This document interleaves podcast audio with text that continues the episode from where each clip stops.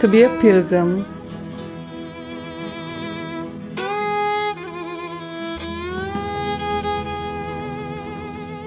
Hi, I'm Freya.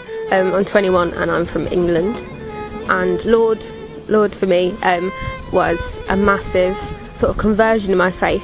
I went when the first time when I was 17, and um, I didn't really want to go, but my teachers told me that I should, so I did.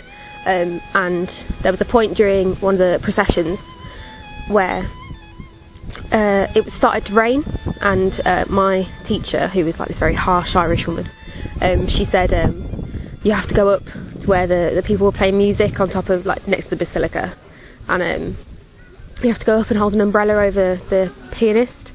So I was like, "No, I don't want to do that," but um, I did. And uh, as I was looking out, I sort of like, you know, got myself together, looked out, um, and you know how um, the people with the candles sort of snake towards the basilica. Um, I just saw like this, like, just light, and it was so insane to me.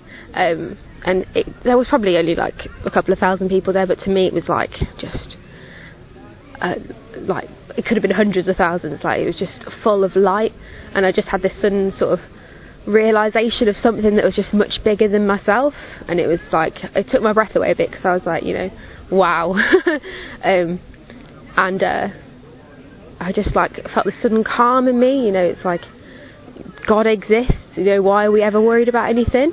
Um, and that sort of stayed with me for the past five years, um, and it's really shaped who I am. Um, and I think that's one of the reasons why Lourdes and why Our Lady is so important to me is that it's been a, a life changer.